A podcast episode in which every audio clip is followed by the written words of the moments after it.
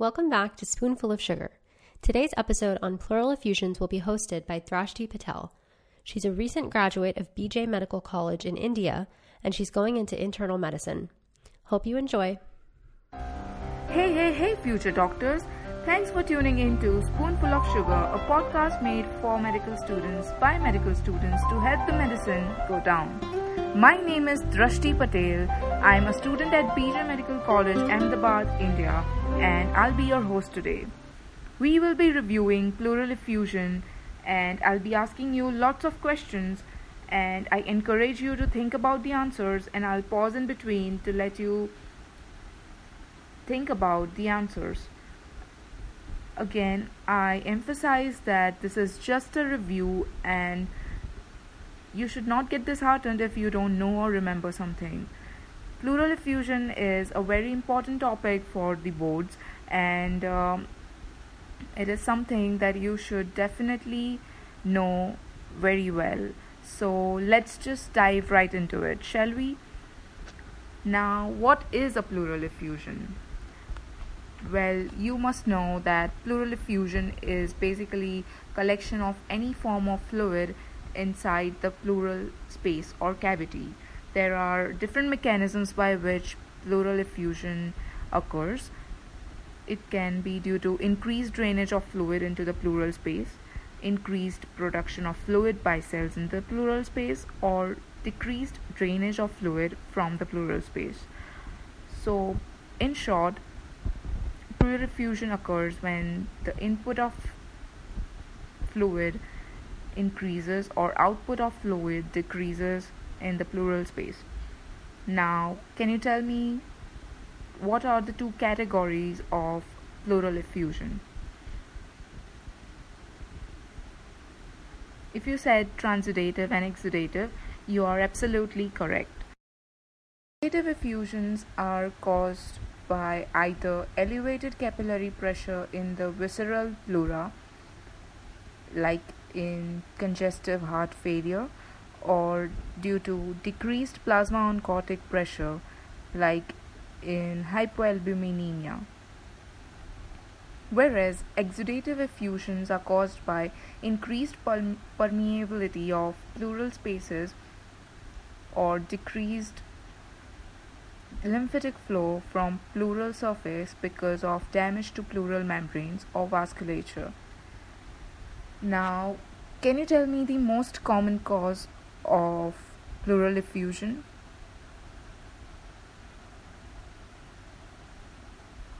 If you said congestive heart failure, you are correct.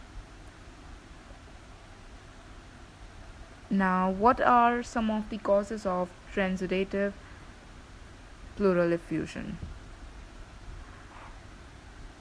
To list a few, it's congestive heart failure, cirrhosis, pulmonary embolism, nephrotic syndrome, peritoneal dialysis, hypoalbuminemia, atelectasis. And now, what are some of the causes of exudative pleural effusion? Well, exudative pleural effusions can be caused by bacterial pneumonia, TB, malignancy, metastatic disease, viral infections, pulmonary embolism, collagen vascular diseases, etc. Now, if you noticed, I mentioned pulmonary embolism in both transudative and exudative pleural effusion, so keep that in mind. Now, if there is a pleural effusion, you would do a thoracentesis and perform the following tests. You would do a differential cell count, total protein, LDH, glucose, pH, amylase, triglycerides, microbiology, and cytology. Why is there a need to do these tests? Well, to differentiate between an exudative and transudative pleural effusion, we need something called Light's criteria. I'm sure you must have you must have heard of it. Light's criteria consists of three criteria and for an exudative effusion it has to have at least one of the following criteria the pleural fluid protein to serum protein should be greater than 0.5 second the pleural fluid LDH to serum LDH ratio should be greater than 0.6 or third the LDH in pleural fluid should be greater than two thirds the upper limit of normal serum LDH so if it's protein the ratio has to be 0.5 and if it's LDH then the ratio has to be greater than 0.6 or greater than two thirds of the upper normal limit. So if it if it meets any of the following criteria like any one of it then the fluid is an exudate if it doesn't meet any of these criteria then the fluid is a transudate now can you guess the symptoms of a person who has pleural effusion? Like what would the patient complain about? Yes. I mean the most common complaint would be dyspnea or breathlessness on exertion. Then there can be peripheral edema. There will be orthopnea or paroxysmal nocturnal dyspnea but it can also often be asymptomatic now what are some of the signs that you should look for while examining a patient with suspected pleural effusion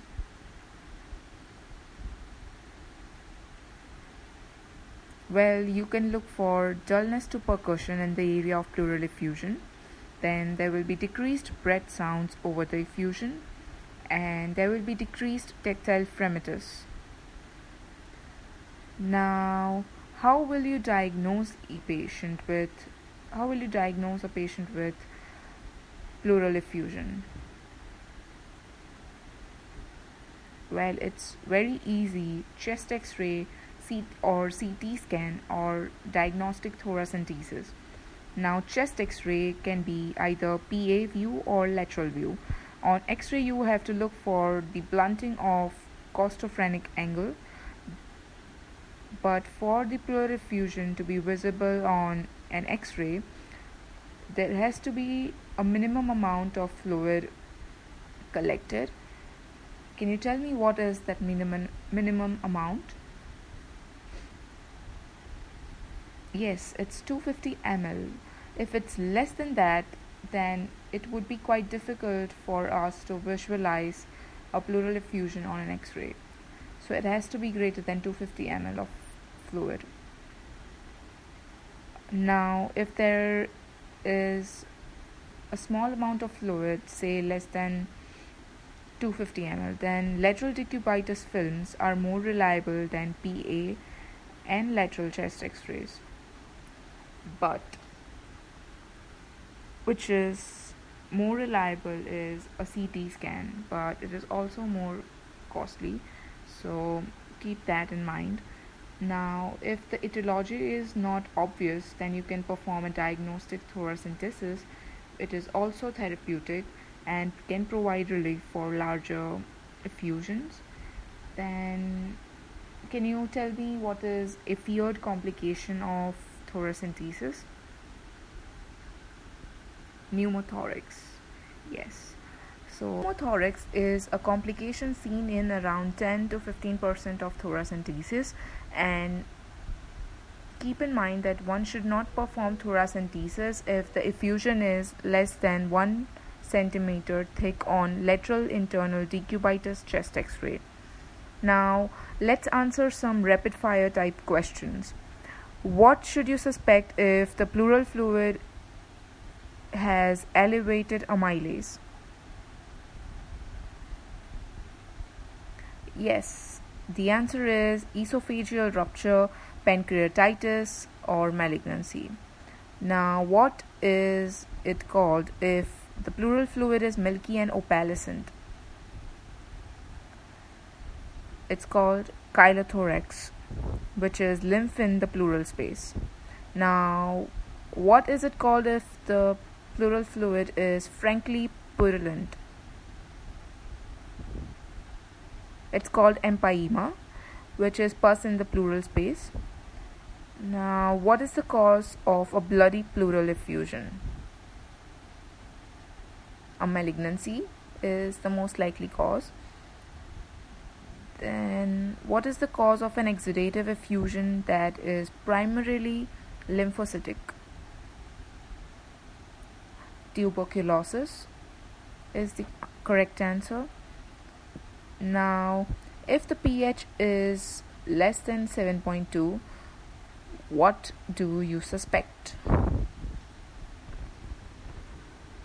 We should suspect a parapneumonic effusion or an empyema. Now, what's the difference between the two? Now, a parapneumonic effusion is a non infected pleural effusion secondary to bacterial pneumonia whereas an empyema is a complicated parapneumonic effusion, which means the pleural effusion is infected with bacteria. So the correct sequence would be um, bacterial pneumonia followed by a parapneumonic inf- effusion which is still a non-infect- non-infected pleural effusion but if the parapneumonic effusion gets infected it is called an empyema or a complicated parapneumonic effusion. I hope you got it. Now, one more very important caveat is that if the pleural fluid glucose level is less than 60, what is something that you should suspect?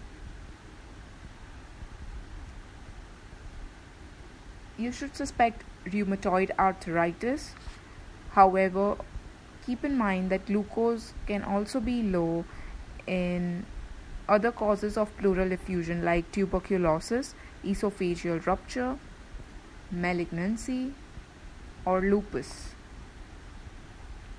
Got it? Alright. Now let's talk about the treatment of pleural effusions. So, the treatment is slightly different for transudative effusion and exudative effusions. So, for transudative effusions, you should give the patient diuretics like Lasix and you should restrict the sodium in patient's diet. You can also perform therapeutic thoracentesis for massive effusions if they are causing difficulty in breathing or dyspnea. Now, for exudative effusions, you have to treat the underlying cause of the effusion. It can be an infection or malignancy, etc. Now, how would you treat a parapneumonic infection effusion? So, the parapneumonic effusions can either be uncomplicated or complicated, as we discussed earlier. So, for the treatment of uncomplicated ones, you can give antibiotics alone in most cases, and that would lead to treat uh, complete resolution of effusion. However, in complicated effusions or empyema, a chest tube drainage is usually required you can also inject thrombolytic agents in the intrapleural space, which accelerates the drainage of the fluid. Now, can you name some thrombolytic agents for me? The correct answer is streptokinase and urokinase. They will thrombolyze the pus and accelerate the drainage of pleural fluid. One another form of treatment is surgical lysis of adhesions. It may be sometimes required in severe cases. Now, empyema is very difficult to eradicate, and the recurrence is common requiring repeated drainage of the pleural fluid. So, if empyema is severe and persistent, rib resection and open drainage may be necessary in some cases. So, that brings us to the end of this episode. Let's just quickly recap what we reviewed today. We reviewed the different mechanisms of pleural effusion, their different categories, transudative and exudative, the causes of each type of pleural effusion, then symptoms and signs of pleural effusion, then we discussed diagnosis and treatment. All right. So, I hope you found this episode helpful. Thank you for listening, and um, please subscribe to our podcast. If you have any questions, comments, or concerns, visit our website at spoonfulofsugar.org and post them under the link for this episode. Good luck with studying, and remember that if you ever have an SOS moment while studying, Spoonful of Sugar is always here to help the medicine go down. Thank you and have a nice day. Bye bye.